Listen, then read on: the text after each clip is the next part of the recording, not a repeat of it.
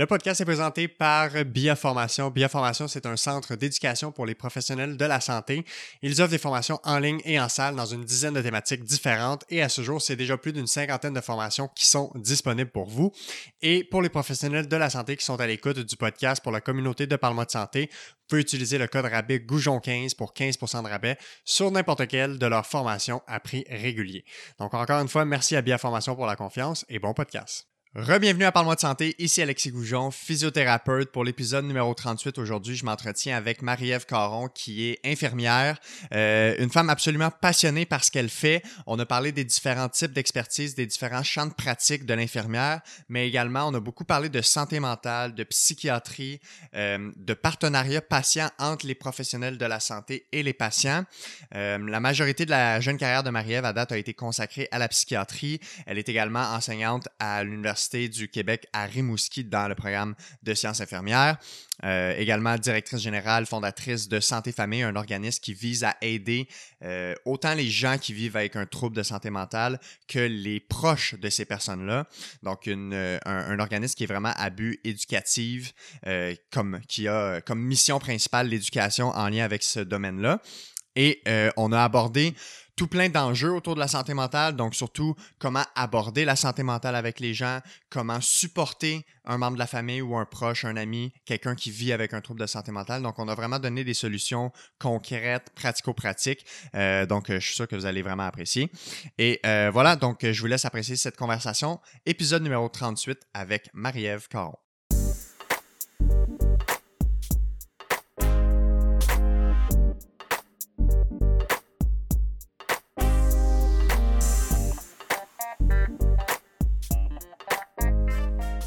OK, on est parti, Marie-Ève. Bon matin, comment vas-tu?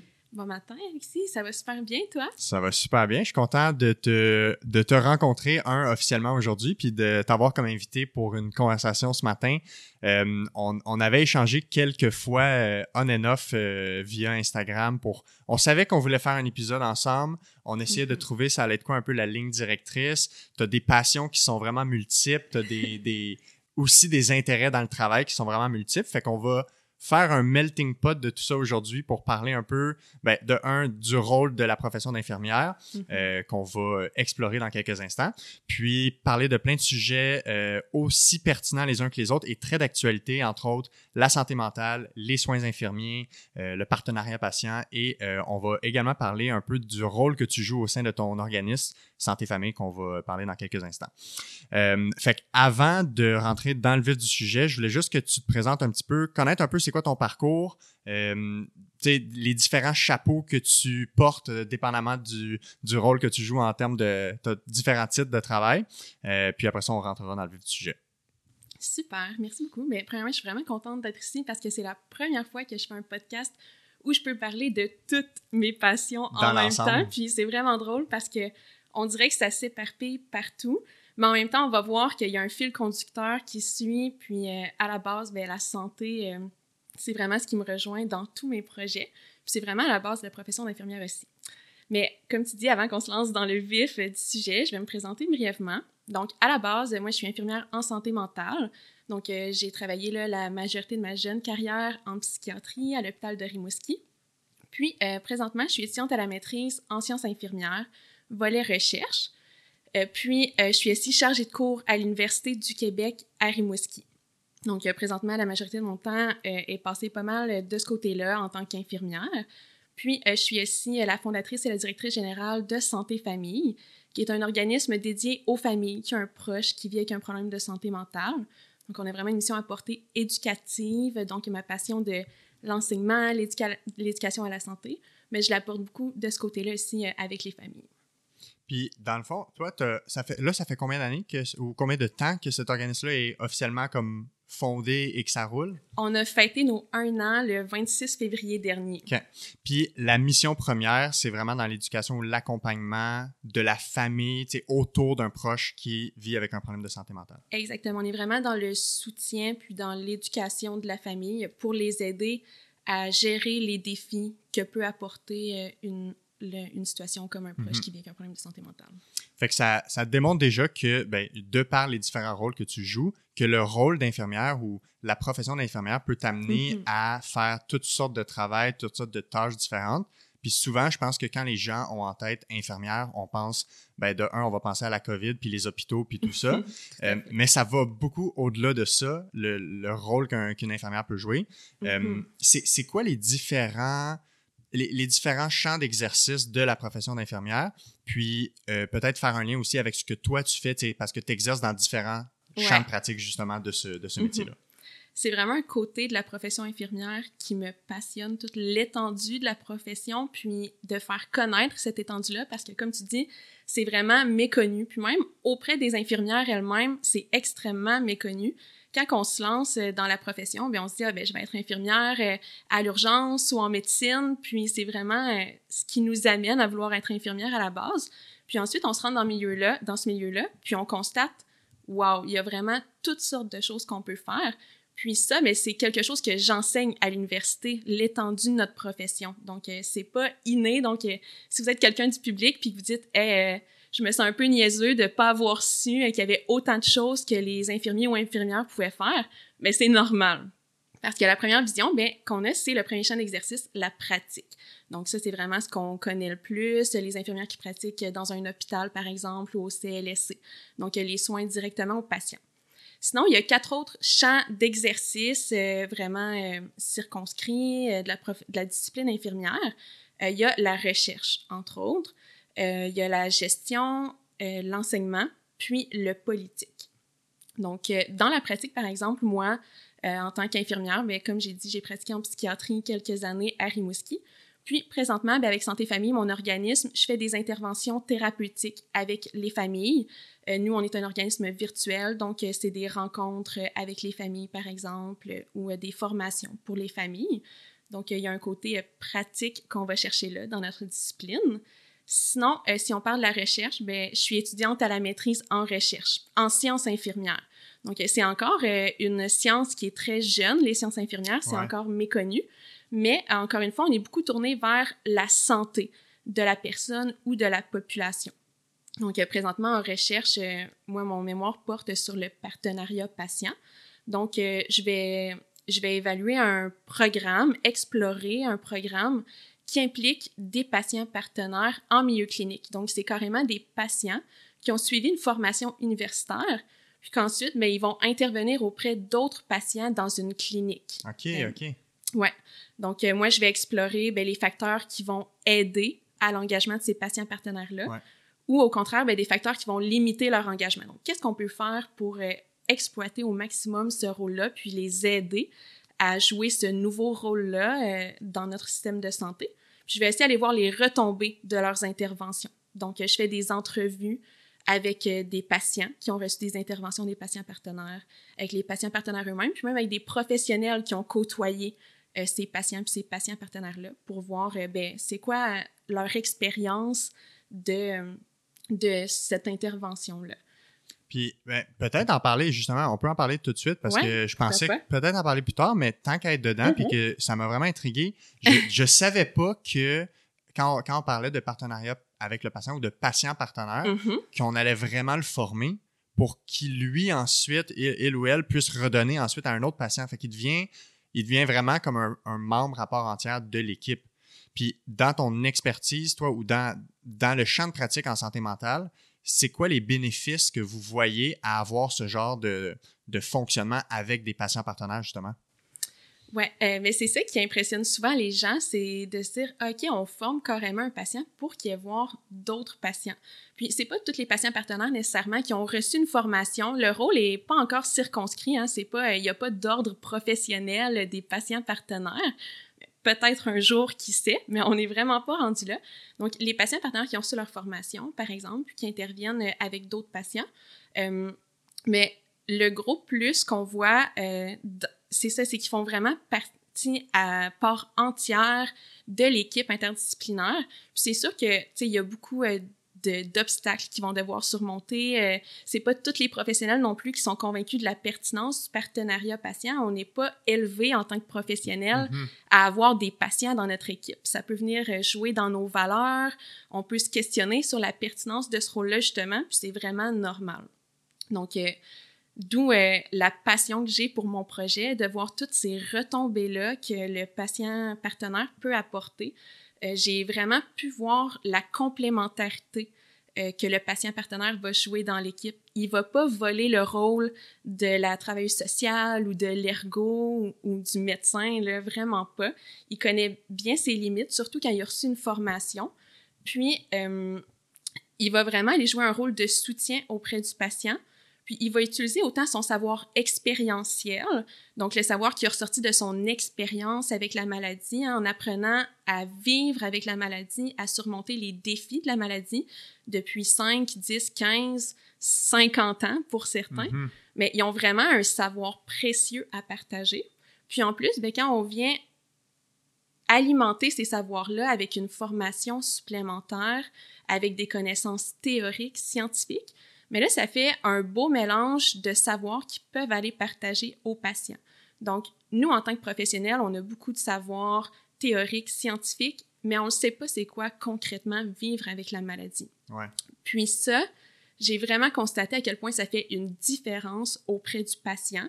Par exemple, qui reçoit tout d'abord l'enseignement de son médecin, de l'infirmière, euh, du physio qui lui enseigne des exercices ou qui lui dit ah ben fais du sport, euh, trouve quelque chose qui te convient. Mais le patient partenaire, lui, il va repartir de ces enseignements-là avec le patient, puis il va l'aider à le rendre concret pour lui dans sa situation. De voir, ben, qu'est-ce qui te convient vraiment? Euh, moi, par exemple, j'ai essayé la natation, euh, j'ai essayé la marche, puis la marche, ben, ça n'a pas à être une marche de deux heures, de faire le tour de l'île de Montréal, ça peut être de se rendre au stop, au bout mhm. de ta rue, puis revenir. Puis ça vient vraiment normaliser le fait que oui, euh, la maladie apporte des défis, puis on va s'y adapter, c'est normal. sais, le patient partenaire, il respire euh, cette, euh, cette normalité-là, puis c'est vraiment inspirant pour les patients. ça aide vraiment, vraiment à l'autogestion de la maladie, puis à la prise en charge, là, puis mhm. même à l'adhérence aux consignes des professionnels. Ouais, au plan de traitement. Vraiment. J'ai l'impression aussi puis que de plus en plus, on va aller vers des modèles où on, on a tendance à... Pendant longtemps, on a eu une, une hiérarchie des décisions dans les soins de santé, puis c'est mhm. encore le cas dans beaucoup d'exemples de, cliniques. Puis je pense que c'est vraiment au-delà de la santé mentale, dans toutes les sphères de la santé, mhm. on a un modèle qu'on appelle top-down. Fait que c'est vraiment comme les décisions sont prises par les professionnels de la santé. On, on n'impose pas le plan de traitement, mais on décide du plan de traitement. Euh, il y a beaucoup de recherches. Moi, ce que je connais, c'est beaucoup le domaine des blessures, des douleurs. On a beaucoup de recherches qui démontrent qu'il faut de plus en plus considérer les attentes, les besoins, euh, les croyances des patients par rapport à leur implication dans le plan de traitement. Il euh, faut leur donner des choix parce que la motivation à suivre un plan de match l'aspect d'autonomie est vraiment central euh, dans la capacité et la liberté de prendre des décisions et de se sentir à part entière de cette décision-là. Fait que j'ai l'impression à cause de ça qu'on va aller de plus en plus vers des modèles de soins comme ça, que le partenariat patient va de plus en plus faire partie intégrante de l'ensemble de nos soins cliniques. Puis ce que je remarque avec mon expérience, c'est que même si je suis l'expert que la personne consulte pour sa blessure, c'est plus difficile de suivre mes recommandations que suivre les conseils d'un proche qui a lui aussi eu cette mhm. douleur-là. Exact. Fait que, tiens, mettons, si euh, le, frère de mon patient s'est déjà blessé le genou, puis pour lui, la glace, c'était miraculeux, puis il mettait de la glace aux 45 minutes, cet aspect-là de connexion de l'expérience vécue mhm. va, va plus venir toucher le patient souvent que ma recommandation, entre guillemets, clinique et scientifique que pour ta douleur au genou, la meilleure chose, c'est que tu fasses tel plan d'exercice en modifiant telles activités. Mhm.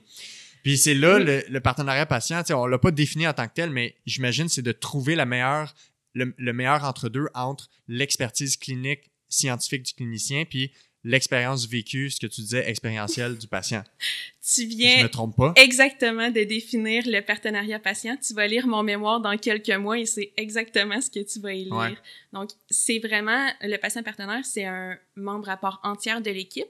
Puis, on va aller chercher cet équilibre-là, justement, entre le savoir clinique, théorique, euh, scientifique et le savoir expérientiel. Donc, les décisions, les projets vont être décidés en fonction de l'ensemble de ces savoirs-là.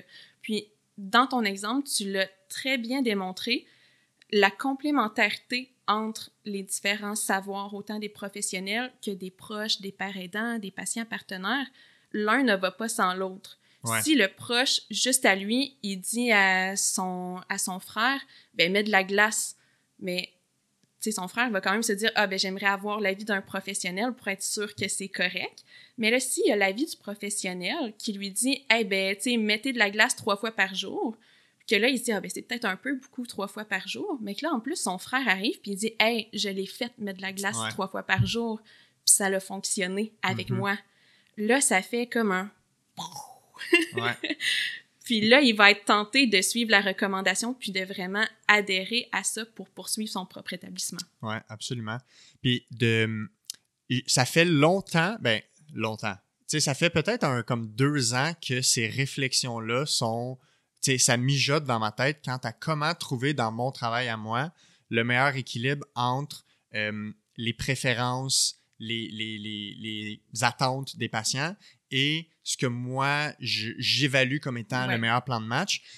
Puis je pense qu'avec le temps, le, le frein qu'on a comme professionnel, c'est qu'on vit mal avec le fait que, tu, sais où je m'en vais, on vit mal avec le fait que le patient pourrait se tromper ou pourrait prendre une décision qui n'est pas tout à fait en ligne avec ce qu'on aimerait qu'il soit pris comme décision.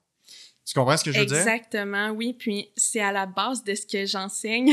Ouais. Vraiment. Puis ça, à toutes les sessions, je casse les oreilles de mes étudiants avec ça. Mais en tant que professionnel, on a la responsabilité de donner l'information au mhm. patient, de faire l'enseignement, de l'accompagner dans son rétablissement. Mais on n'est pas responsable de la direction du changement que la personne va prendre. Nous, on va l'accompagner, on, va créer un contexte au changement favorable pour le patient. On va mettre tous les éléments nécessaires pour qu'il puisse aller vers un changement, un rétablissement, qu'il puisse s'adapter à sa maladie ou à sa difficulté qu'il vit. On va aller voir le réseau de soutien, on va aller voir s'il y a des ressources chez lui pour l'aider, on va lui donner des conseils, mettre de la glace trois fois par jour, et, on va établir un plan de traitement. Mais après ça, si le patient décide de suivre le plan de traitement ou pas, nous, rendus là, on n'a plus ce pouvoir-là. Donc, quand qui est de retour à la maison, euh, si je pense à moi, mon expertise euh, d'infirmière plus, quand mon patient est retourné à la maison, mais je serai pas là pour lui taper ses doigts puis dire Hey, mets de la glace trois fois par jour ou prends tes pilules à toutes les bonnes heures, pas en mangeant, en mangeant. C'est ça.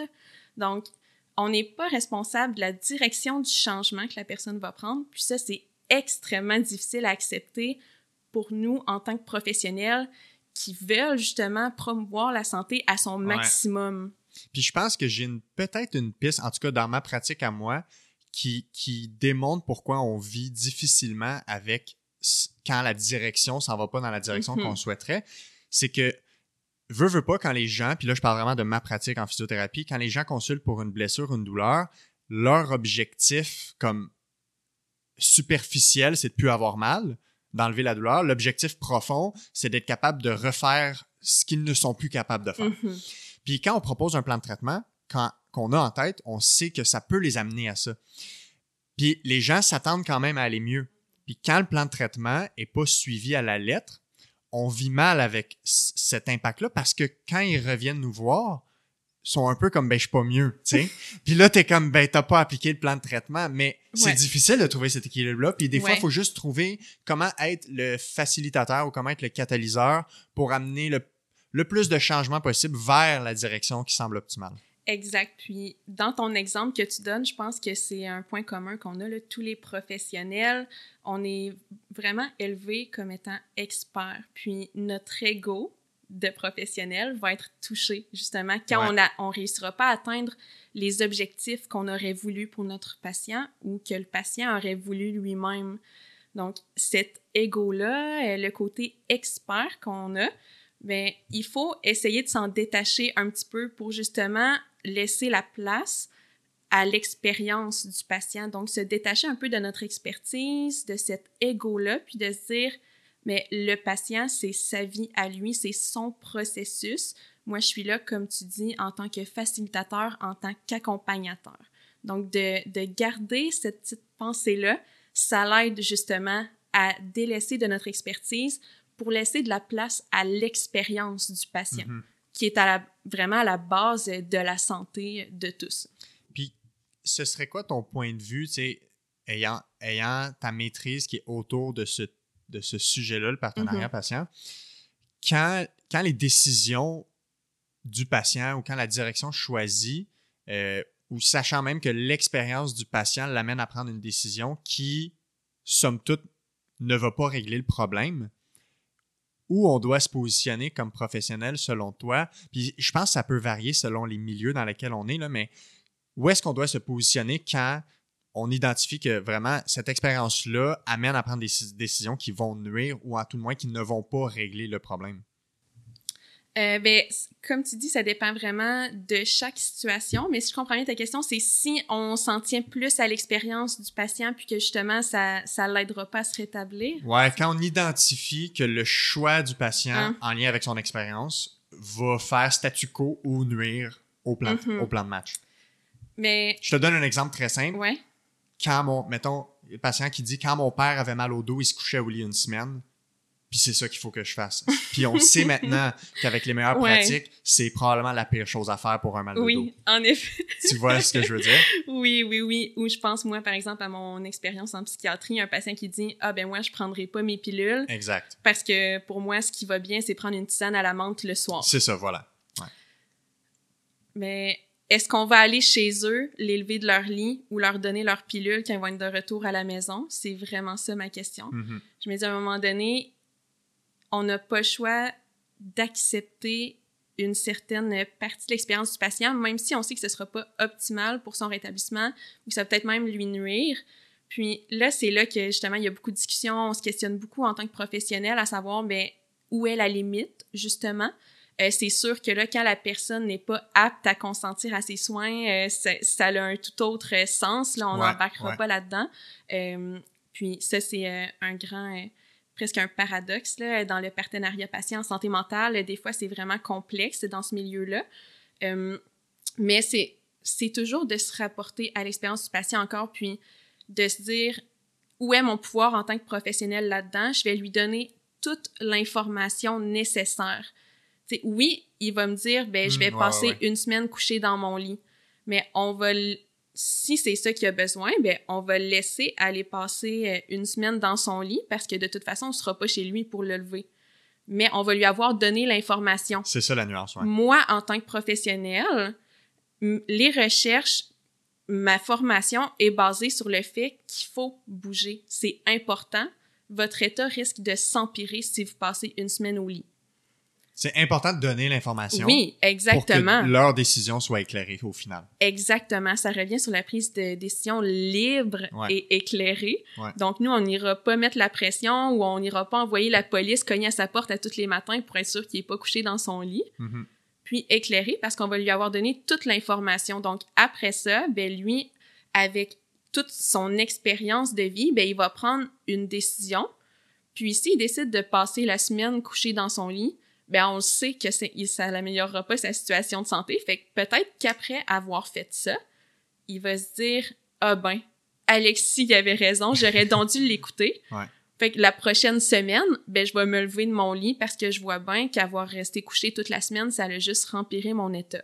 Donc là, ben peut-être qu'on a creusé un petit peu plus dans la douleur, ça va être plus difficile de remonter, de se rétablir, mais ben, il va avoir fait l'expérience, puis il va hmm. avoir vu que ça fonctionnait pas pour lui de rester couché. Et donc, son expérience patient négative va l'amener finalement à peut-être aller vers le plan de match qui va le plus l'aider. Exactement, parce qu'apprendre à vivre avec une maladie, ça comporte plusieurs défis, Mhm. puis ça comporte beaucoup d'expérience. C'est Ouais. un des facteurs facilitants pour les patients partenaires, c'est le fait d'avoir eu justement une expérience avec la maladie, d'avoir surmonté des deuils, d'avoir eu des gros bas là, où il y avait beaucoup de douleur, où justement euh, ils bougeaient pas, euh, tout ça, puis qui ont appris au travers de ces gros bas là, puis qui ont développé des stratégies qui fonctionnaient pour eux ensuite avec les conseils des professionnels, avec ce qu'ils voyaient qui fonctionnait pour eux. Donc, ils prennent toutes ces connaissances-là qu'ils Mhm. ont, puis ils vont vers leur établissement. Ouais. Mais ils doivent le vivre par ouais, eux-mêmes. ouais, C'est riche après ça pour leur cheminement, peu importe que ce soit pour eux ou pour aider quelqu'un d'autre. Exactement. Euh, je veux qu'on revienne un peu. Tu as parlé des différents Oui. rôles. On a ouvert une petite parenthèse. J'aime ça. Toute petite Toute petite parenthèse. parenthèse. Moi, les conversations avec moi, ça vire Ouais, tout le temps ça, comme ça. parfait. Euh, tu as parlé des différents rôles ou des Oui. différents chapeaux dans les, Oui. dans les- que, que peuvent porter les infirmières. Tu as parlé du côté politique.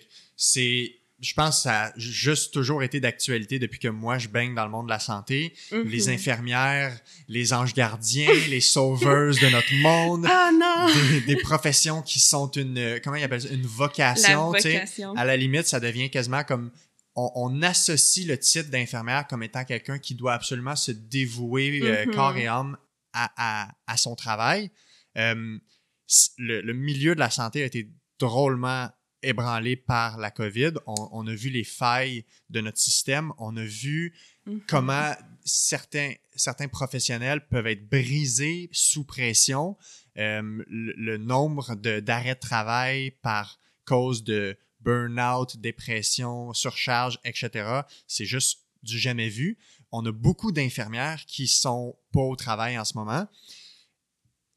Question très générale pour commencer, là, mais comment, comment toi tu te positionnes dans cette vue-là de c'est quoi ta vision sur le rôle qu'on a fait de l'infirmière au Québec dans notre système de santé? Ouais, mais la vision qu'on a justement de la vocation de l'infirmière dévouée, euh, c'est vraiment euh, très, très répandu euh, dans notre culture québécoise. Puis, euh, je vais partir d'une anecdote euh, que je raconte toujours à mes étudiants, puis que j'aime raconter euh, des fois sur les réseaux sociaux, puis qui surprend toujours vraiment les gens, puis je tends des petits pièges. Ça part d'un sondage il y a quelques années que l'Ordre des infirmières et infirmiers du Québec a fait auprès de la population. Puis, il allait faire un, genre de petit vox pop.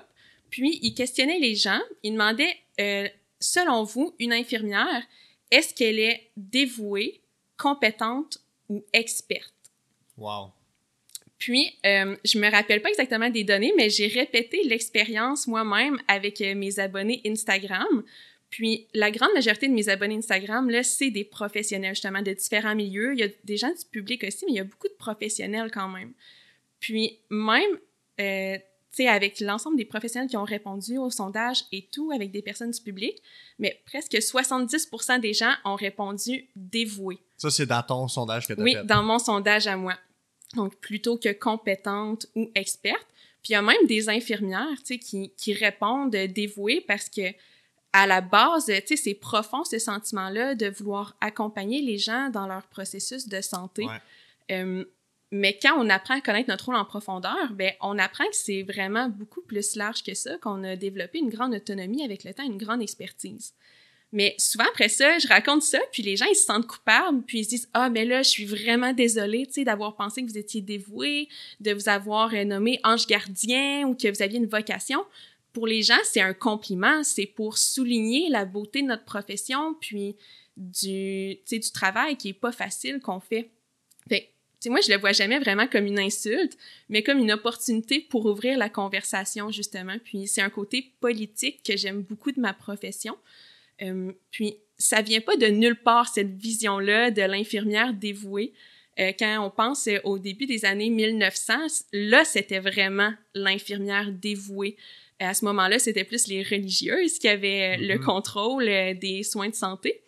Puis les infirmières qui s'engageaient, ben, c'était des religieuses. Puis elles, elles se dévouaient à Dieu et aux patients. Donc, elles s'engageaient vraiment à s'oublier en tant que personne pour se dévouer.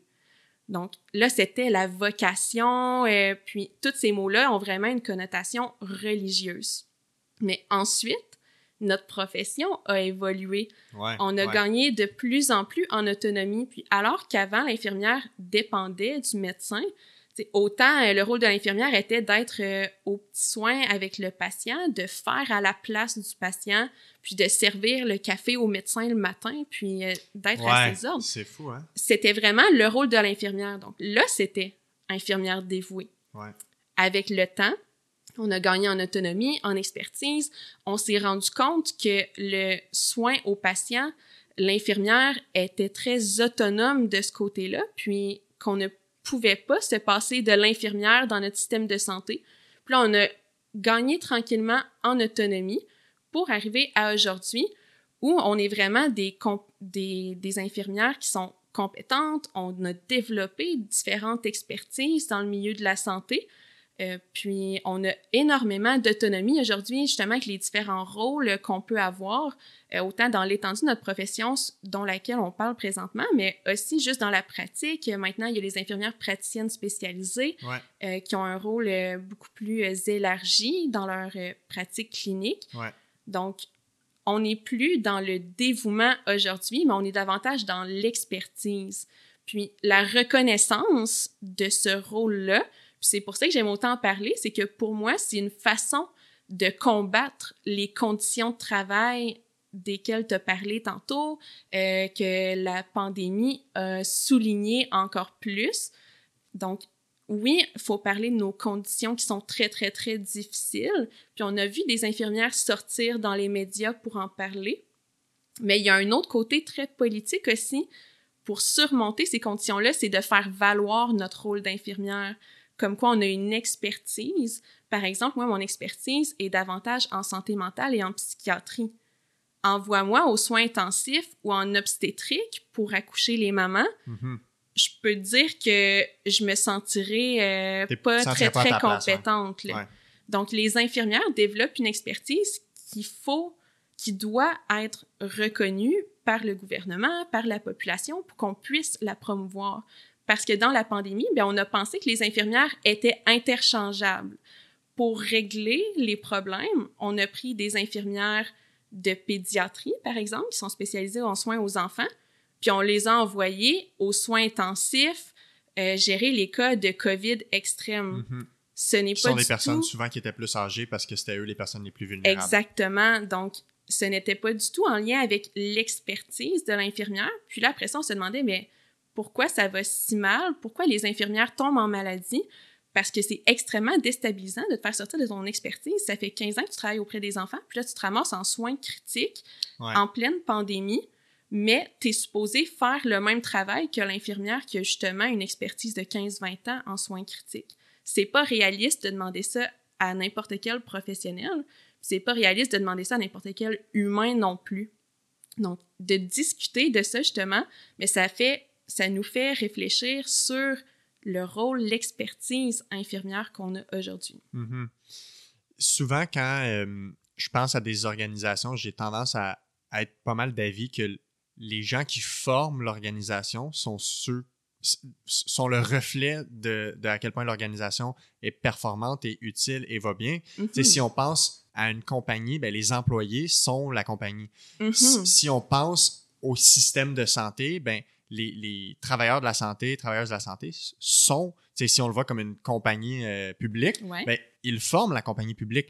Fait que dans cette optique-là, ou pour que la santé au Québec aille bien dans les années à venir, toi, ayant un pied dans le monde des infirmières, mm-hmm. qu'est-ce que tu vois comme étant nécessaire pour que les infirmières veulent rester et contribuer encore à ce projet-là de santé? Mm-hmm. Mais la reconnaissance du rôle infirmier, de l'étendue de la discipline infirmière, pour moi, c'est vraiment une des solutions clés euh, pour régler euh, les fameux euh, problèmes que notre système de santé voit présentement. parce que, par exemple, souvent on entend Ah, il n'y a pas assez d'infirmières, ça nous prend plus d'infirmières. Mais l'Ordre des infirmières et infirmiers du Québec, c'est le plus gros ordre du Québec. On est rendu près de 80 000 dans notre ordre. Il y a 80 000 infirmières et infirmiers présentement au Québec. Mais il y en a plein qui quittent la profession, il y en a mm-hmm. plein qui pratiquent pas justement dans le milieu public à cause des conditions. Euh, donc, ce serait de réorganiser ça, de redonner une valeur à la profession. Parce que quand on sort dans les médias, puis qu'on dit à quel point nos conditions sont exécrables, qu'on peut pas avoir de vie, euh, puis on tâche notre profession, puis c'est dur après ça d'aller chercher de la relève, puis... C'est ça, c'est ça, d'avoir des inscriptions en soins infirmiers. C'est ça, puis on a vu les inscriptions en soins infirmiers, en sciences infirmières chuter euh, dans les dernières années euh, en lien avec ça. Donc, c'est inquiétant. Mais au contraire, ce qu'on veut, c'est de donner de la valeur à notre profession, puis de faire reconnaître nos rôles. Parce qu'on a vu, par exemple, le gouvernement qui offrait, entre autres, des augmentations de salaire aux infirmières pour essayer euh, de nous encourager durant la pandémie à aller dans le milieu public. Mais moi, je, je n'ai pas connu une seule infirmière qui a dit Waouh, je suis vraiment contente de recevoir un montant d'argent, je vais accepter de, de continuer dans ces conditions-là. Ouais, ouais. Oui, ça, ça donne un petit coup de main, ça l'encourage à poursuivre, mais c'est pas une solution qui est à long terme. Non, exact. Donc, de reconnaître l'étendue de notre profession, puis de reconnaître l'expertise de l'infirmière qui est en pédiatrie, puis de l'encourager à se développer dans son milieu qui la passionne. Mhm. Mais ça, ça va être une solution à long terme de, de lui permettre de se réaliser dans son milieu de travail comme n'importe quel professionnel ou dans n'importe quel métier. Ce que la personne veut, puis ça, les recherches le démontrent, c'est qu'on veut aller chercher une motivation intrinsèque Mhm. de la personne qu'elle aime travailler dans son milieu. Puis présentement, mais c'est pas ce qui se passe dans les milieux hospitaliers, par exemple, où les infirmières ben, sont en TSO, en temps supplémentaire obligatoire, Ouais, ouais, comme ouais. on entend beaucoup. On perd l'amour de notre profession tranquillement, notre feu s'éteint. Mhm. On a beau être dévoué, avoir la vocation, ce que vous voudrez, quand on n'a plus de vie autour de son travail, qu'on n'a pas des bonnes conditions de vie, que ça l'atteint notre santé mentale, notre santé physique, mais on a beau avoir toute la passion du monde, notre feu va s'éteindre tranquillement jusqu'à temps qu'on quitte la profession. Ouais. Il y a un parallèle à faire avec les profs hein, en ce moment dans le milieu de l'éducation. Ah oui, qui, oui, oui. Je trouve Mhm. très vraisemblable dans le dans ce qu'on attribue aux conditions de travail Tout comme étant fait. des raisons de démotivation Mhm. et de même quitter la profession. Euh, pas plus tard qu'il y a une ou deux semaines, je lisais une étude qui était dans le monde des physiothérapeutes, mais qui s'intéressait aux raisons pour lesquelles les physiothérapeutes quittent le métier. Euh, Puis honnêtement, je serais pas surpris de trouver la même chose dans toutes les professions de la santé, puis même, je Mhm. pense, juste dans les professions en général, parce que c'est des thématiques qui reviennent. Puis dans le fond, le, s'il y avait une thématique clé qui, qui était le, le catalyseur premier de quitter la profession de physiothérapeute, c'était, ça se résumait à ce pourquoi les gens euh, sont entrés dans la profession, ça correspond pas à ce qu'ils sont en train de pratiquer. Dans le sens que le contexte Mhm. de travail Ouais. ou les conditions dans lesquelles ils travaillent ne leur permet pas d'exécuter la mission qu'ils se sont donnée en allant comme physiothérapeute. Fait que, tu sais, je vois le parallèle un peu avec les infirmières où on parlait des profs tantôt. Si tu es rentré dans le métier pour aider des patients, prendre du temps avec eux, donner les meilleurs soins, sentir que tu n'es pas Mhm. pressé, que tu n'as pas de, de quota à atteindre ou peu importe, puis que là, finalement, c'est drivé par des quotas, puis des stats, puis le nombre de patients que tu vois, puis que tu te sens tout le temps euh, pressé de, de voir tes patients, puis que le temps est compté, ben, je peux comprendre qu'il y a vraiment un, un clash entre ce que tu pensais que ça allait être de pratiquer comme infirmière et ce que c'est réellement, ou à tout le moins ce que c'est en ce moment dans le contexte dans lequel on vit. Puis il y a beaucoup de facteurs qui sont externes. Tu sais, oui, la pandémie, on n'a pas Mhm. vu ça venir, mais somme toute, le résultat, c'est que c'est ça les conditions dans lesquelles on, on est en ce moment. tu sais. Mhm. Penses-tu que ce parallèle-là risque d'être retrouvé aussi si on interrogeait les infirmières? Mais il y a probablement de la littérature là-dessus. Là. Tout à fait. Je connais pas la littérature, mais juste mon expérience en tant qu'infirmière. Je suis encore en contact avec mes collègues un peu partout au Québec qui pratiquent dans différents milieux. Mes étudiants me le disent presque au quotidien. Tu sais, on, on en rit même des fois, mais c'est pas drôle. Mais sais, euh, de, à chaque début de session, ben, je demande au- au- à mes étudiants, étudiantes, mais pourquoi vous êtes, in- pourquoi vous êtes infirmière? C'est quoi votre why? Ouais, Tu sais, le why. Votre pourquoi? Euh, pourquoi vous êtes devenue infirmière? Puis, au fil des sessions, j'aime faire cheminer mes étudiants là-dedans pour les raccrocher à leur why puis à se rappeler pourquoi je suis infirmière.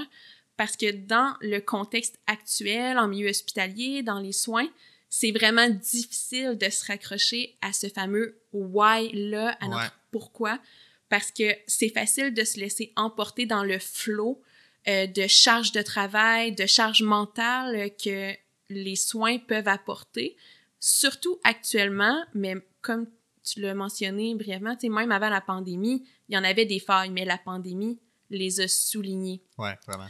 Donc, pour pas se laisser entraîner dans ce flot-là, c'est de se raccrocher à ses valeurs, de se raccrocher à son pourquoi je suis devenue infirmière. Mais à un moment donné, ça, ça a ses limites. Puis c'est à ce moment-là, quand on n'est plus capable de donner des soins fondés sur nos valeurs, que ça correspond plus à ce qu'on veut faire, mais c'est là justement qu'on va quitter la profession ou qu'on va perdre l'amour de notre profession du moins. Ouais.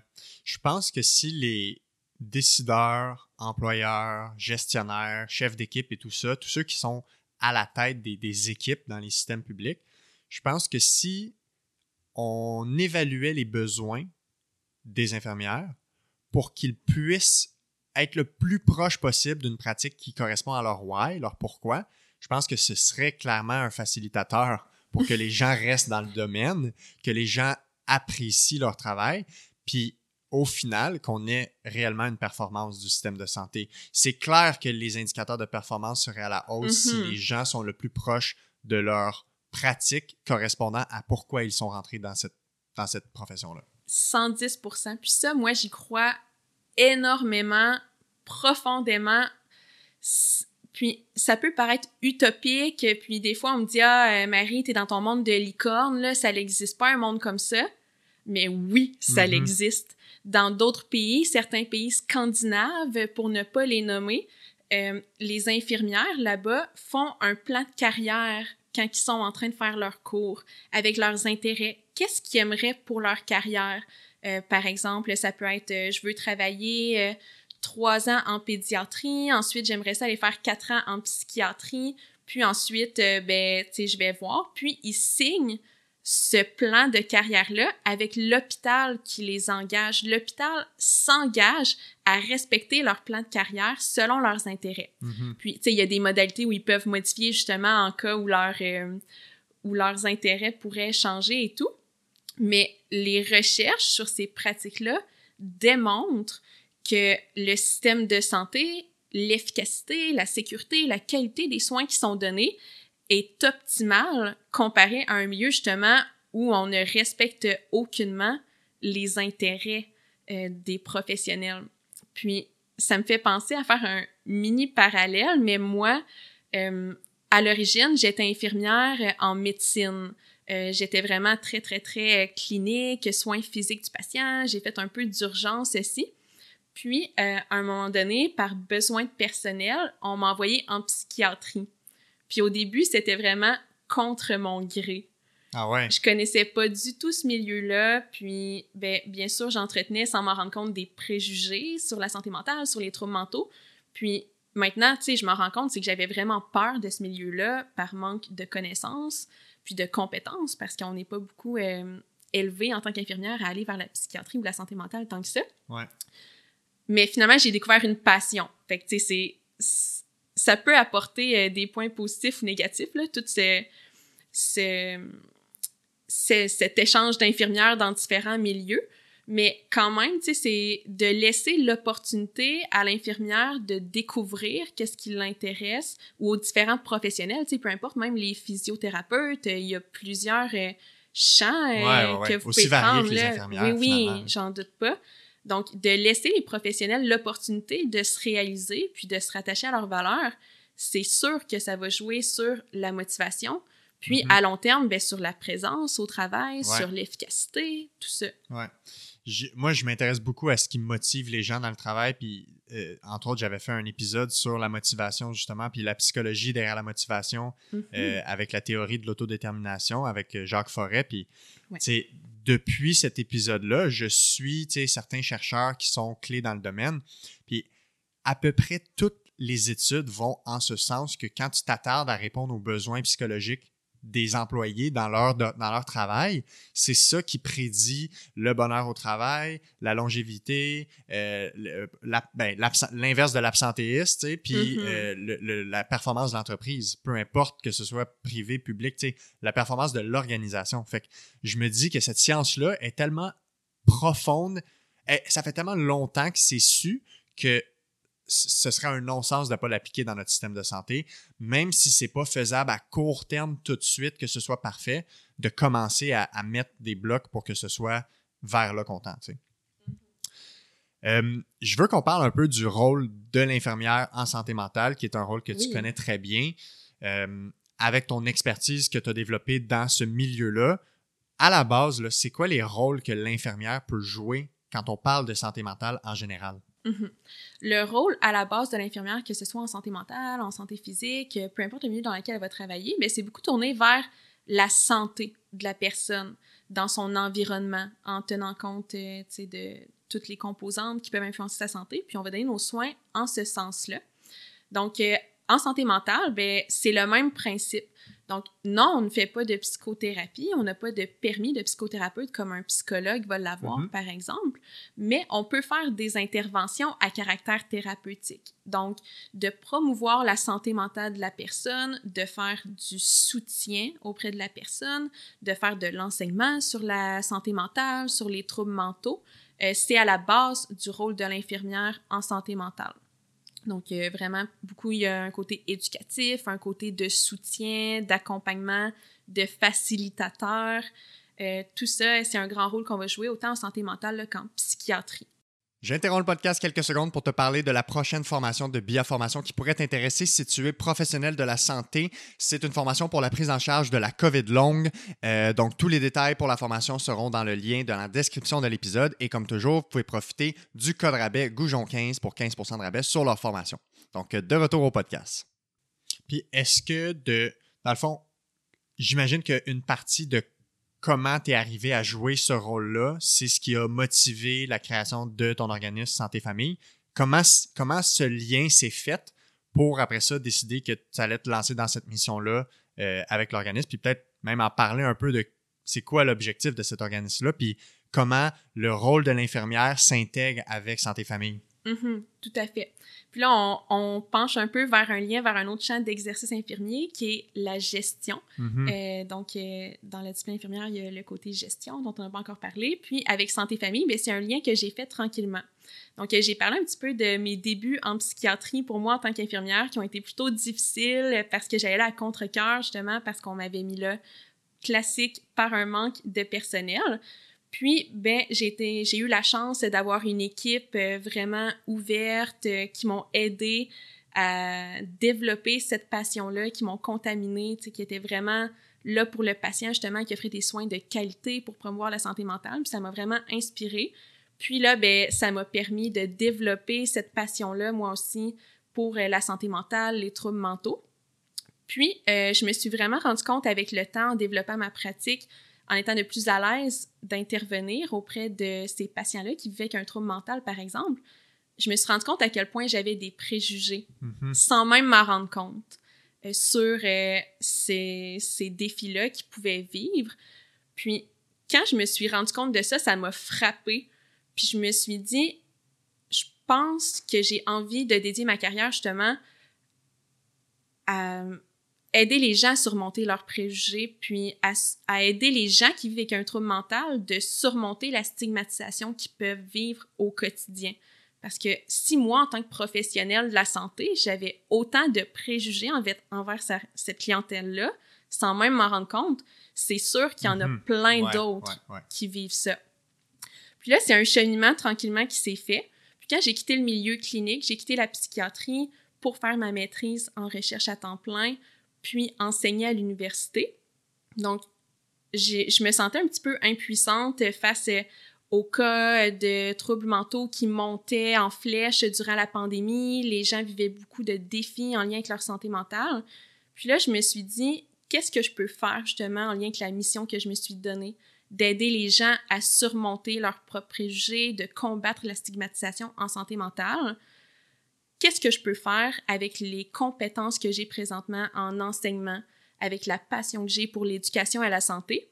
Puis là, ben, ça l'a mené à la Fondation de Santé Famille, justement, où on poursuit notre mission à portée éducative auprès des familles qui ont un proche euh, qui vit avec un trouble mental. Donc, on offre par exemple des formations, donc le côté beaucoup éducation à la santé euh, pour les familles. Donc, euh, on, je repars vraiment des bases. Qu'est-ce que la santé? C'est quoi la santé mentale? je les aide à comprendre leur rôle de famille, à comprendre le processus de rétablissement. C'est mhm. quelque chose en tant qu'infirmière qu'on va beaucoup promouvoir. Hein, ça fait partie de la promotion de la santé. Comprendre que c'est possible un rétablissement en santé mentale, comment ça se passe, puis le fait que la famille aussi a son propre rétablissement à vivre, d'aller normaliser ça, il y a un gros rôle d'éducation que l'infirmière va aller jouer de ce côté-là. Puis sinon, bien, avec l'organisme, un côté très éducatif, mais différent, on organise des tables rondes où les personnes, par exemple, qui ont un proche qui vit avec un trouble mental, se connectent, puis ils échangent entre eux. Moi, j'offre une petite capsule éducative sur une thématique, puis après ça, ben, les gens échangent et certains peuvent se confier sur des défis qu'ils vivent avec un proche. Puis là, ben, tiens, on fait un petit lien avec le partenariat patient, mais les gens commencent à partager de leur propre expertise, de leur savoir expérientiel qu'ils mhm. ont développé. Puis là, on voit toute la richesse que ça peut avoir, les échanges entre les personnes. Puis moi, en tant qu'infirmière, ben, j'anime ces rencontres-là, j'offre du soutien, j'assure la sécurité du milieu euh, psychologique mhm. pour m'assurer que les informations qui se donnent quand même euh, sont fondées. Puis, ben, je vais rajouter un côté éducatif à ça. Je vais dire, ben, les dernières recherches démontrent que ça, justement, c'est pertinent. Vous pouvez accompagner votre proche de cette façon-là. Donc, l'infirmière va jouer ce rôle-là éducatif, de mhm. soutien euh, à la santé mentale, par exemple, autant auprès des familles que des patients. Puis, tu sais, justement, en lien avec ce que la recherche identifie, puis toi, ton expérience à accompagner les proches de ces patients-là qui sont au centre euh, au, mhm. centre de leur maladie ou de leur problème, de leur problématique. Euh, c'est quoi les besoins qu'on est capable d'identifier chez les proches qui accompagnent quelqu'un qui vit avec un trouble de santé mentale? C'est quoi leurs besoins au final, tu sais? Mhm. Euh, c'est une excellente question, puis ça va différer, c'est sûr, de chaque famille, mais un besoin qui revient souvent pour la famille, c'est premièrement, eux ils vont arriver puis ils vont dire OK, aide-moi à aider mon proche. C'est leur priorité. Mais nous en tant que professionnels, quand on discute avec eux, mais ben, on se rend compte que premièrement, ils ont besoin d'être entendus. Mm-hmm. Ils ont besoin de dire leur histoire, de parler de leurs défis parce que oui, leur proche, il va recevoir un soutien, il va être entouré de professionnels, mais en tant que professionnel, on n'a pas encore nécessairement la vision de dire ah je vais inclure la famille dans mes soins. Puis c'est ça n'arrive pas toujours là, que les familles reçoivent du soutien. Ça, dans mon monde de licorne, quand on prendrait un patient en charge, il y aurait d'autres professionnels pour prendre la famille en charge ci. Euh, puis ça justement, c'est une vision infirmière très globale, très holistique qu'on a. Nous, quand on voit un patient, on voit la famille en arrière. Ça fait partie de notre formation, ça fait partie euh, vraiment de notre profession. Mais de l'appliquer à 100%, puis d'inclure la famille. Donc, de les laisser raconter leur histoire. Les proches, ils ont besoin de parler. De la même façon que la personne qui vit avec son problème a besoin de parler. Exactement, parce qu'eux-mêmes vont vivre certains défis parce qu'ils accompagnent leurs proches, puis ça va impacter leur propre santé, leur propre expérience de mm-hmm. la vie. Donc, de raconter leur histoire, c'est vraiment très important pour eux, puis ça leur aide, ça les aide à donner un sens à leurs défis aussi, puis à trouver un certain réconfort. Donc, ils ont le besoin d'être entendus. Puis ensuite, bien, ils ont le besoin d'être rassurés qu'un certain rétablissement existe.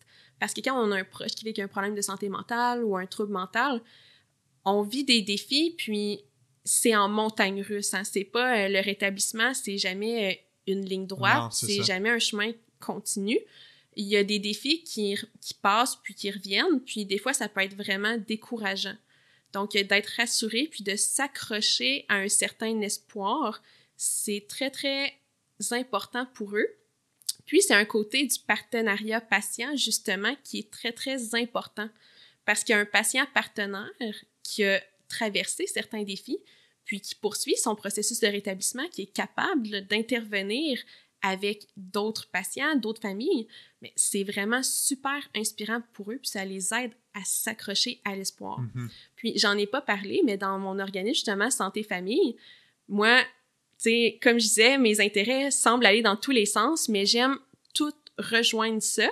Puis j'ai des patients partenaires, des pères aidants famille qui s'impliquent dans Santé Famille pour m'aider dans le soutien des familles parce que, tu sais, moi, j'ai ma vision de professionnelle, mais je sais que j'ai pas la science infuse. Puis d'avoir ce soutien-là, entre autres, j'ai Édouard, qui est notre patient partenaire chez Santé Famille, qui anime les tables rondes avec moi. Mais c'est un point que les familles ressortent à chaque fois des tables rondes, l'espoir qu'Édouard va leur apporter, puis le soutien qu'il leur apporte, je le vois à quel point c'est précieux. Des fois, il y a juste pas de mots pour dire à quel point l'impact que ça peut avoir sur la famille, juste de voir un patient partenaire s'exprimer, parler de son processus, ça a un tellement tout autre effet. Oui, exactement. C'est tellement concret. C'est plus concret se faire dire, moi, j'ai passé à travers ça, mm-hmm. que de se faire dire par un médecin, la science, les études disent que 90% des gens s'en sortent. Exact. Ça connecte pas avec les gens, ça. Exact. Mais l'un ne va pas sans l'autre quand même. sais, moi, j'apporte mon côté éducatif, basé sur la science, puis après ça, ben, ouais. jaser entre vous, euh, partager votre expérience par rapport à la thématique que je vous apporte. Puis, euh, ben, en plus, il y a Edouard qui est là pour parler de son processus de rétablissement. Ouais. Donc, il y a ce côté-là de l'infirmière. Euh, donc, on, les familles ont besoin d'être entendues, rassurées. Puis ensuite, ben, c'est sûr d'avoir des pistes d'intervention, hein, de savoir comment intervenir avec leurs proches dans telle ou telle situation. Ça peut être vraiment déroutant pour eux. Euh, par exemple, là, là, mon proche entend des voix, je vois, je vois qu'il va vraiment pas bien. Puis euh, je lui dis, euh, tu sais, j'essaye de dire que c'est dans sa tête, que, tu sais, moi, je vois rien, j'essaye de le rassurer de cette façon-là. Donc, ils ont besoin d'avoir des idées d'intervention pour garder le lien avec leurs proches, malgré tout. Fait que dans ce cas-là, ben, nous, on va dire, euh, Édouard et moi, par exemple, ben, on va dire, à essayer de pas trop la contredire parce que, au contraire, ça va briser le lien Hmm. que vous pouvez avoir avec votre proche. Donc, vous pouvez l'aider, par exemple, à gérer son anxiété avec des techniques de gestion de l'anxiété euh, qu'on utiliserait pour un obstacle réel, par exemple. Quand on vit de l'anxiété par rapport à un examen, par exemple, ou peu importe, on utilise des stratégies ben, la personne qui entend des voix, ben, elle va vivre de l'anxiété comme si c'était réel pour elle. Donc, on peut utiliser des techniques dans les deux cas qui vont l'aider à gérer ses émotions désagréables. Donc, on va plus aller avec les émotions que la personne vit plutôt que les voix qu'elle entend, par exemple, ou les symptômes. Et là, ben, Edouard va reprendre mon petit côté éducatif que j'ai auprès de la personne, puis il va dire, c'est vrai, tu sais, moi, quand j'ai eu une psychose, il y a quelques années, puis que ma famille me disait, ben voyons, Edouard, euh, on voit rien, puis tout ça, ben je me suis refermée sur moi. Puis là, après ça, ben Ouais. Edouard va partager son expérience qu'il a eu avec sa propre famille, puis ça rajoute, comme tu dis, le concret à ce que moi j'ai pu apporter, tu sais, à un, un conseil très global qui ensuite va être personnalisé, puis qu'on va en démontrer son utilité d'une autre façon, de façon très humaine. Mhm. Fait que de, de ce que j'en comprends, ce qui semble être central pour être un, un proche euh, efficace pour, pour notre personne qui a un problème de santé mentale, c'est de faire tout en sorte pour maintenir le lien de proximité, le lien de Mhm. confiance. Puis ça passe entre autres par éviter la confrontation ou éviter d'être très directif, de vouloir Ouais. dire quoi faire. Euh, c'est difficile. En fait, comment on trouve l'équilibre quand on accompagne quelqu'un qui a un trouble de santé Mhm. mentale? là, comment on trouve l'équilibre entre vouloir quasiment plus pour la personne Oui. donner les solutions, puis juste accepter d'être pas Ouais. témoin de ça, mais de, de juste être là pour être un support Mhm. encadré. Comment on, comment on trouve cet équilibre-là? Parce que ça semble être ça qui est plus efficace réellement. On n'a pas réellement d'impact à, à changer la décision à part accompagner la personne à elle-même cheminer dans cette Mhm. décision. Ça revient beaucoup au partenariat encore. Là, le proche va être en partenariat avec son frère, sa sœur, peu importe, mais c'est de s'ouvrir à la réalité de la personne, Mhm. de comprendre, OK, ben moi, je vois pas ce qu'il voit ou j'entends pas les voix qu'il entend, mais c'est réel pour lui. Qu'est-ce que je peux faire pour l'aider dans le moment présent, concrètement? Puis ça, c'est comme tu dis, c'est vraiment pas facile. Tu sais, moi, en tant que professionnel, je le dis comme ça parce que c'est l'idéal qu'on veut atteindre, mais c'est vraiment pas facile. Puis, on, on, développe des stratégies justement avec l'expérience auprès de notre proche. Ben, qu'est-ce qui l'aide lui? Tu sais, qu'est-ce que je peux faire pour l'aider? Est-ce que c'est de l'appeler une fois par jour, prendre de ses nouvelles? Est-ce que c'est cuisiner une lasagne puis aller porter le dimanche? Tu sais, il y a toutes sortes de soutiens qu'on peut offrir. Puis, ça m'amène, ton commentaire m'amène au dernier besoin que la famille a euh, quand il y a un proche euh, qui vit avec un trouble mental c'est le besoin de se rappeler qu'eux-mêmes sont des humains à part entière. sais, la famille a besoin euh, de se faire rappeler que vous n'avez pas à vous oublier pour votre proche. Vous avez encore vos propres défis à vivre. Vous devez quand même vous protéger mentalement des impacts que le trouble mental de la personne va avoir sur vous. Parce que sinon, ben là, ça va être votre propre santé mentale qui va en prendre un coup, puis vous serez plus capable, de toute manière, de soutenir euh, votre proche. Donc, on entend souvent euh, prendre soin de soi avant de prendre soin des autres. Mais ça, c'est la famille nommeront jamais ce besoin-là, mais c'est un besoin en tant que professionnel qu'on sait qu'ils vont avoir. Parce que c'est facile. On veut aller aider notre proche, c'est, tu sais, on se lance là-dedans dans le soutien, mais c'est très, très important de prendre des moments d'arrêt, de se recentrer sur soi puis de se dire, OK, comment je vis la situation présentement? Est-ce que j'ai besoin d'un soutien extérieur justement d'organismes communautaires, de différents professionnels, de se rapporter à ses propres besoins? Ce n'est pas égoïste, mais ça nous permet justement de mieux accompagner, de mieux soutenir mm-hmm. notre proche au final. Ouais. Donc, ce que je retiens de un, c'est que le premier réellement clé, c'est juste d'être là pour écouter notre proche qui, a qui vit ces difficultés-là. Mm-hmm de résister à l'envie de tout le temps bombarder avec des solutions, de résister à l'envie de, de, de, de, de, voyons, comment dire, d'aller à l'encontre de la réalité, ben pas à l'encontre de la réalité, mais de dire que ça n'a pas de bon sens, mm-hmm. de résister à cette confrontation-là. Ben non, voyons, ça n'a pas de bon sens, que ça, ça cause l'anxiété, tu sais. Mm-hmm. Puis de juste accompagner, d'accueillir les émotions, d'apporter un, un, support moral finalement, puis d'essayer de trouver des façons dans le quotidien, dans le, dans le day-to-day, de pouvoir répondre à d'autres besoins peut-être qui sont peut-être pas, pas exprimés, comme tu as, comme as dit, aider à faire le ménage, aider à faire des lifts, aider dans l'organisation des rendez-vous, des choses comme ça. Mm-hmm. Euh, parce qu'au final, c'est pas notre rôle de guérir en tant que tel. On accompagne vers.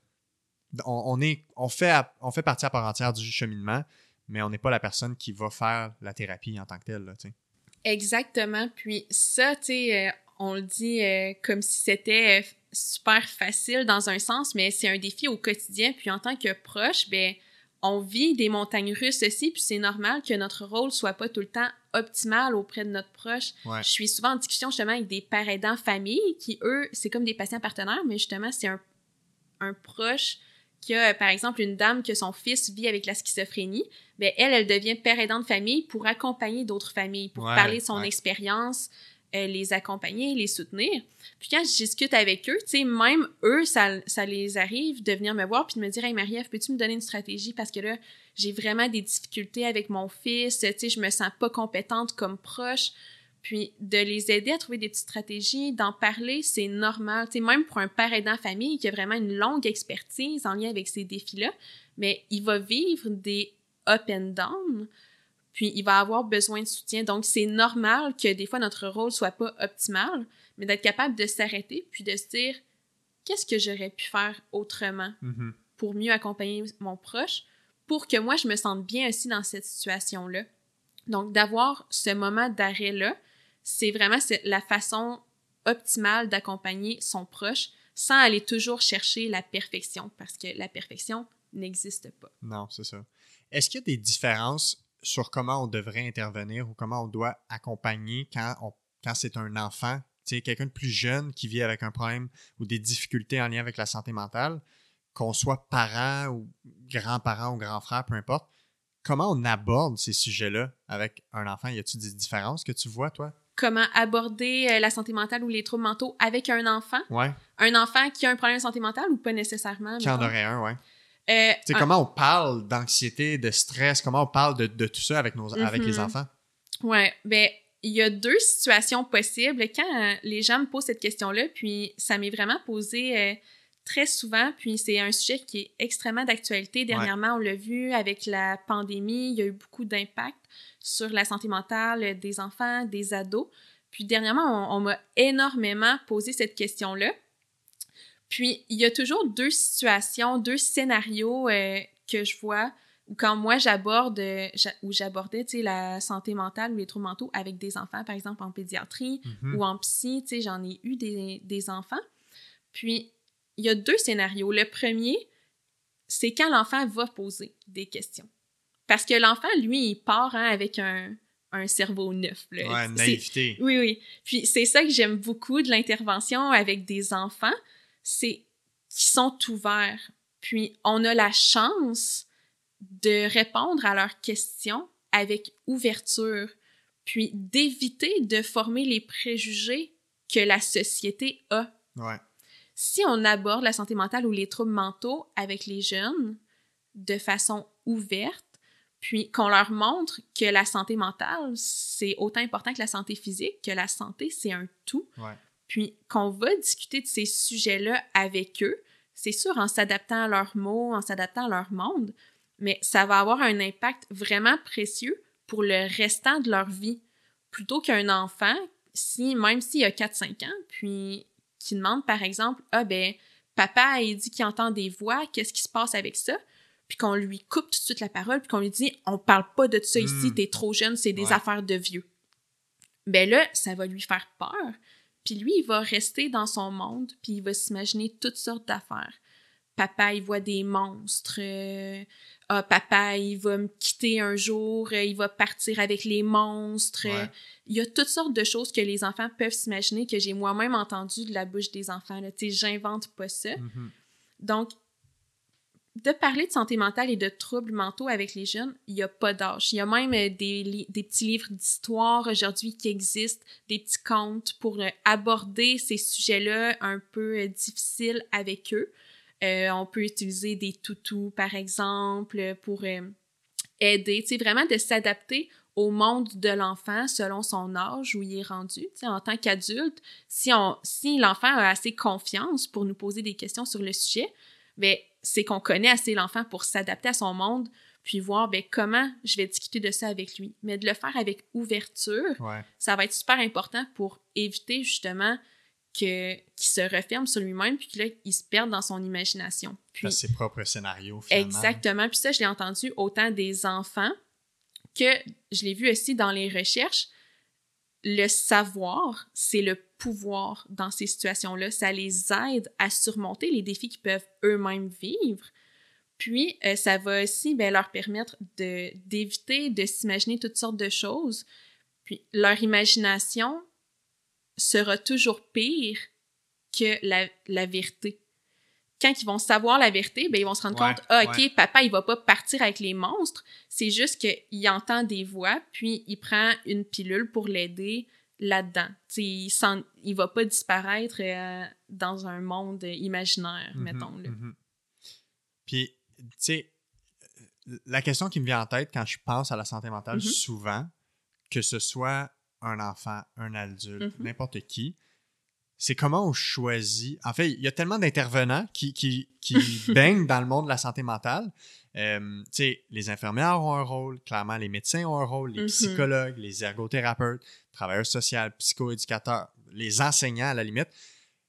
Comment on choisit, c'est quoi le rôle des différents intervenants en santé mentale, puis comment on fait pour savoir vers qui on devrait être di- dirigé? J'ai l'impression que pour les gens, les individus, c'est pas clair, puis même des fois pour les professionnels de la santé, c'est pas fait. clair. Mhm. Comment on fait pour démêler ça?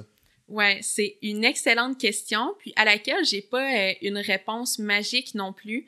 Euh, quand, par exemple, on cherche un professionnel en santé mentale, il y a dans un monde idéal, puis il y a dans un monde réel. Ouais, ouais, ouais. Parce qu'on le sait, on en discute beaucoup, à quel point l'accès aux soins et services de santé mentale, c'est extrêmement restreint euh, c'est pas tout le monde qui réussisse à se trouver un intervenant. Puis, il y a un côté justement que les rôles de chacun des professionnels sont encore extrêmement méconnus. Donc, si, euh, là, je connais pas les champs d'exercice par cœur de tous les professionnels de la santé mentale, euh, mais euh, la première ressource qu'on peut aller voir, si on a la chance d'avoir un médecin de famille, ouais. quand on parle à la première ligne en santé mentale, qu'est-ce qu'on peut faire? Bien, le médecin de famille habituellement ou l'infirmière praticienne spécialisée aujourd'hui en première ligne, par exemple, mais ces professionnels-là, justement, sont comme une porte d'entrée qui devrait connaître l'ensemble des professionnels de la santé mentale. Donc, ils peuvent nous aider à trouver un professionnel qui va répondre à notre besoin, que ce soit un travailleur social, un psychologue, un ergothérapeute, euh, un éducateur spécialisé. Donc, chacun a son expertise.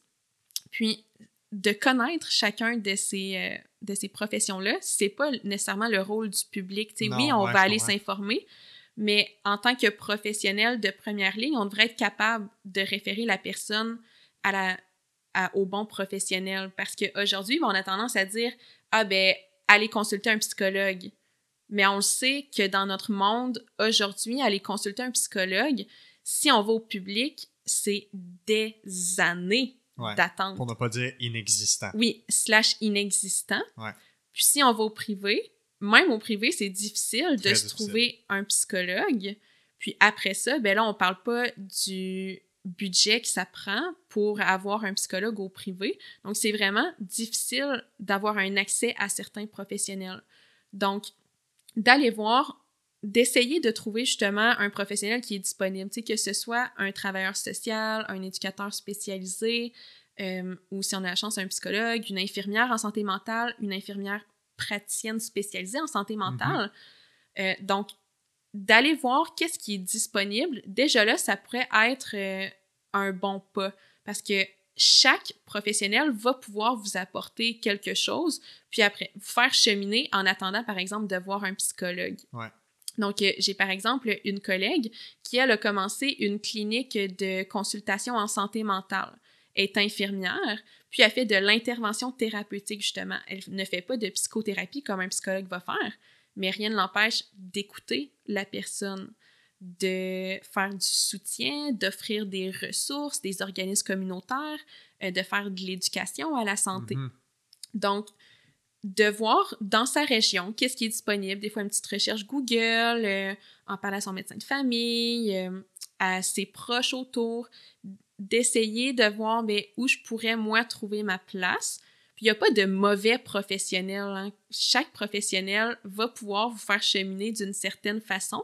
Donc, de commencer un cheminement, puis après ça, ben, en rentrant dans ce monde-là, par exemple, de la santé mentale, mais on va découvrir tranquillement d'autres professionnels, puis on va cheminer donc, on, va créer notre propre chemin. Il n'y a pas un chemin déjà tout tracé pour dire Ah, ben, tu veux un service en santé mentale, voilà. Mm-hmm.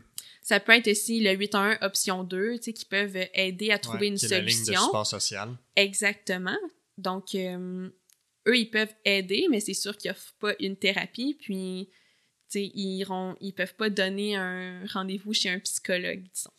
Puis, qu'est-ce que tu dis aux gens qui n'ont pas de premier accès facile, comme un médecin de famille ou une IPS qui, les prend en charge? S'il y a une détresse, s'il y a une urgence, c'est quoi leur première ligne d'accès? La première ligne d'accès en cas d'urgence, justement, euh, quand on, a peur pour la sécurité de la personne elle-même ou des, des autres autour de la mm-hmm. personne, ben ça va être l'urgence. Puis même, tu sais, si euh, on pense que la personne est vraiment euh, dans un état de crise, par exemple, si on parle d'une crise suicidaire, ben ça va être de contacter les services d'urgence sans tarder. Il y a aussi euh, une ligne qui est dédiée au suicide, par exemple le centre de prévention du suicide ou le centre de crise. on tape rapidement sur Google, là, puis il y a toujours le numéro très, très facilement accessible. Donc, on se trompe jamais en contactant les services d'urgence quand on a peur pour la sécurité de la personne ou des gens qui sont autour d'elle. Mhm. Donc, c'est sûr que les soins d'urgence vont toujours être présents en ce sens-là. Puis même les policiers, on voit beaucoup, beaucoup de projets dernièrement euh, que d'intervenants psychosociaux, de travailleurs sociaux, par exemple, qui vont être avec les policiers pour aider de désamorcer une certaines crises que la personne avec un trouble mental peut avoir. Donc, on le voit de plus en plus parce que les besoins en santé mentale, les troubles mentaux euh, sont de plus en plus présents dans notre société. Donc, on cherche justement différents moyens euh, de, de régler ces crises-là le plus facilement possible, entre guillemets, puis d'éviter ben, un passage à l'urgence, par exemple. Mais les services d'urgence seront toujours là en cas de crise, quand même. Moi, j'ai l'impression que c'est tellement un, immense problème là, auquel on fait face.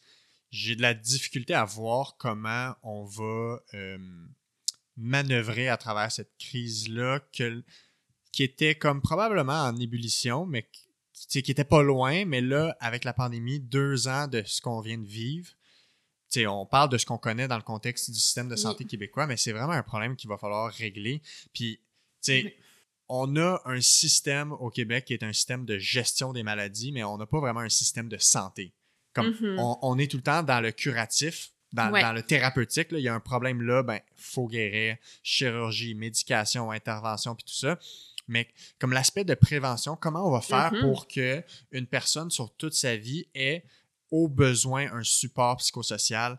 sais, je sais pas par où ça va passer, mais comme c'est vraiment problématique. Moi, juste dans ma pratique à moi de blessure, de douleur, que les gens associent vraiment juste à quelque chose de physique, si on n'avait pas de problématique de santé mentale, j'aurais peut-être même pas de job. Parce que les blessures qui traînent, la douleur chronique, puis d'ailleurs, la douleur chronique, ça coûte plus cher au système de santé que tous les cancers réunis. Puis la douleur chronique, les problématiques qui sont à l'origine de ça ou les catalyseurs de ça, c'est des problèmes psychosociaux. Fait que c'est des problèmes en lien avec le contexte de travail, en lien avec les contestations de, cas de blessures au travail, euh, des cas mm-hmm. d'invalidité.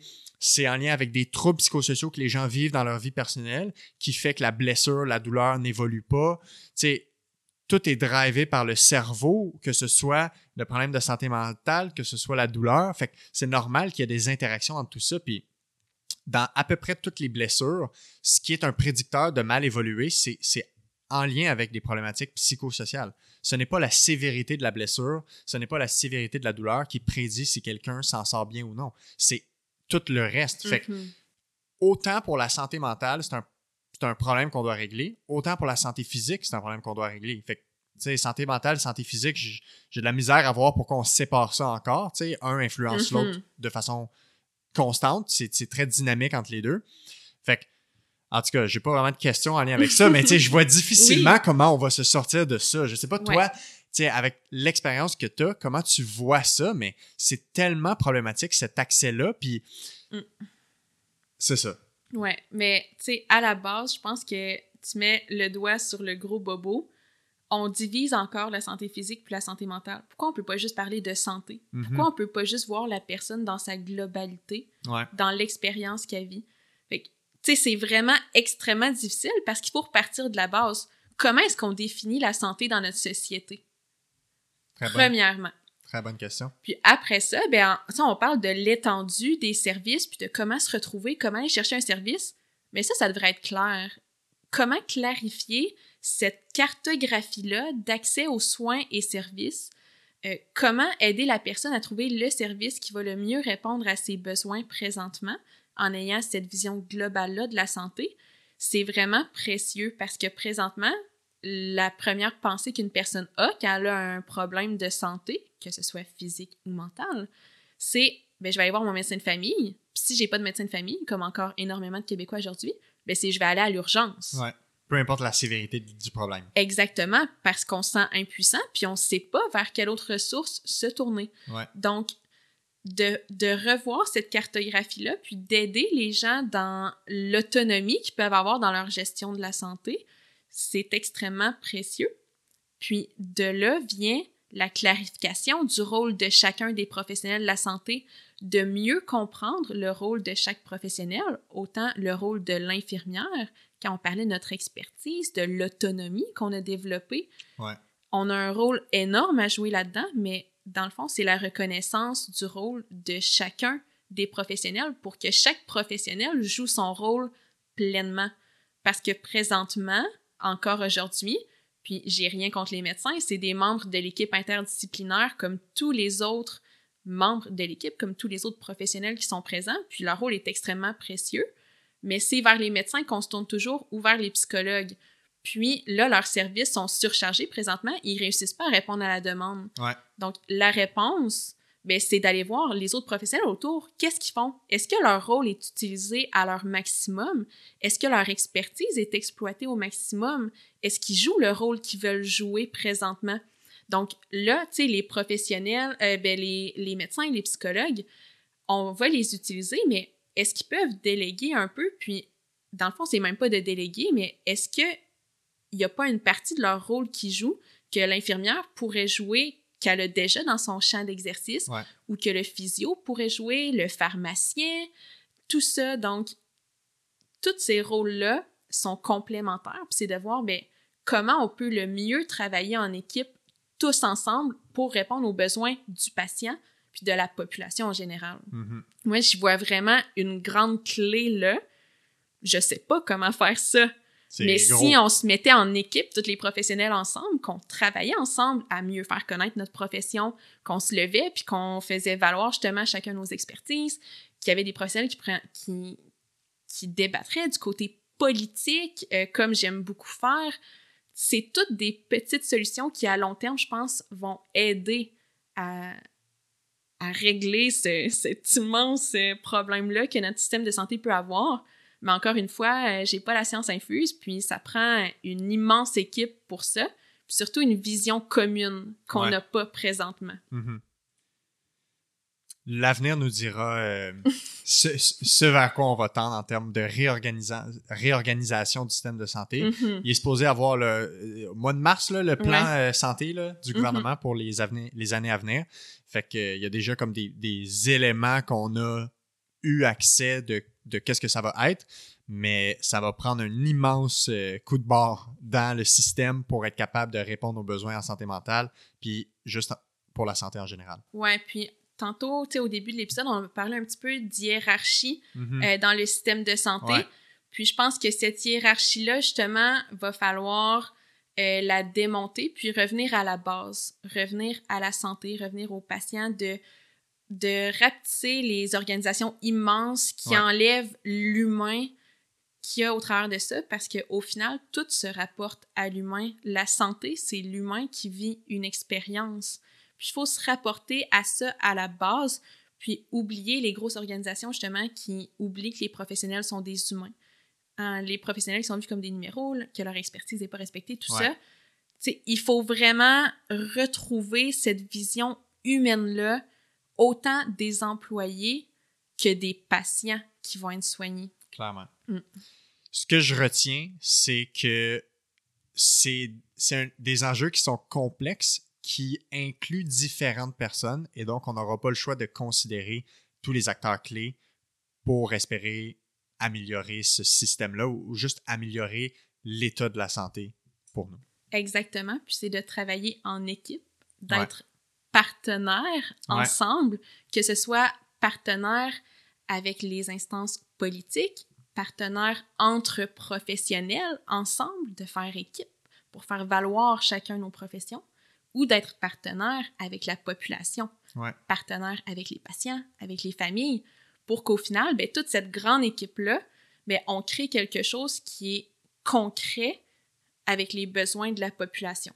Parce que c'est ce qu'on veut tous au final. Exactement. C'est ce qu'on veut. Le, outcome final, c'est ça. On veut que tout le monde soit bien, on veut que tout le monde aille mieux, puis plus d'autonomie dans la prise de décision. Ben, personnellement, comme professionnel, ce que je veux, c'est que chaque professionnel soit optimisé à leur plein potentiel, soit utilisé à leur plein potentiel. C'est pour cette raison-là qu'on a des formations qui durent aussi longtemps. Exactement. Euh, avant de conclure, euh, je, sais que ben, avec Santé Famille, il y a différents endroits que les gens peuvent avoir de l'information. Euh, il y a aussi toi qui fais un super travail de vulgarisation sur les réseaux sociaux. Fait que peut-être donner l'information où les gens peuvent te suivre, où les gens peuvent avoir accès à de l'information utile et fiable en lien avec les domaines dans lesquels toi tu touches. Oui, super. Bien, premièrement, on a parlé un petit peu des réseaux sociaux. Euh, je suis surtout active sur Instagram, euh, où justement j'aime ça vulgariser beaucoup de concepts sur la santé mentale. Puis je parle aussi de la discipline infirmière. tu sais, j'y mêle un peu toutes mes passions, tout ce qu'on a discuté aujourd'hui, dans le fond. Euh, puis je partage aussi beaucoup d'informations de d'autres organismes ou de d'autres professionnels qui parlent de santé mentale. Donc, euh, c'est un bel endroit déjà pour commencer à s'éduquer sur le sujet, que ce soit plus le côté profession, discipline infirmière ou le côté santé mentale. Puis sinon, ben, ça va être sur notre site euh, de Santé Famille, donc www.santéfamille.ca. donc, c'est vraiment là qu'on va nous retrouver. C'est notre maison. Donc, euh, c'est ça. C'est chez nous. Vous êtes la bienvenue. J'invite les gens à aller voir ça pour de bonnes ressources, puis aussi juste d'en savoir plus sur la mission de l'organisme.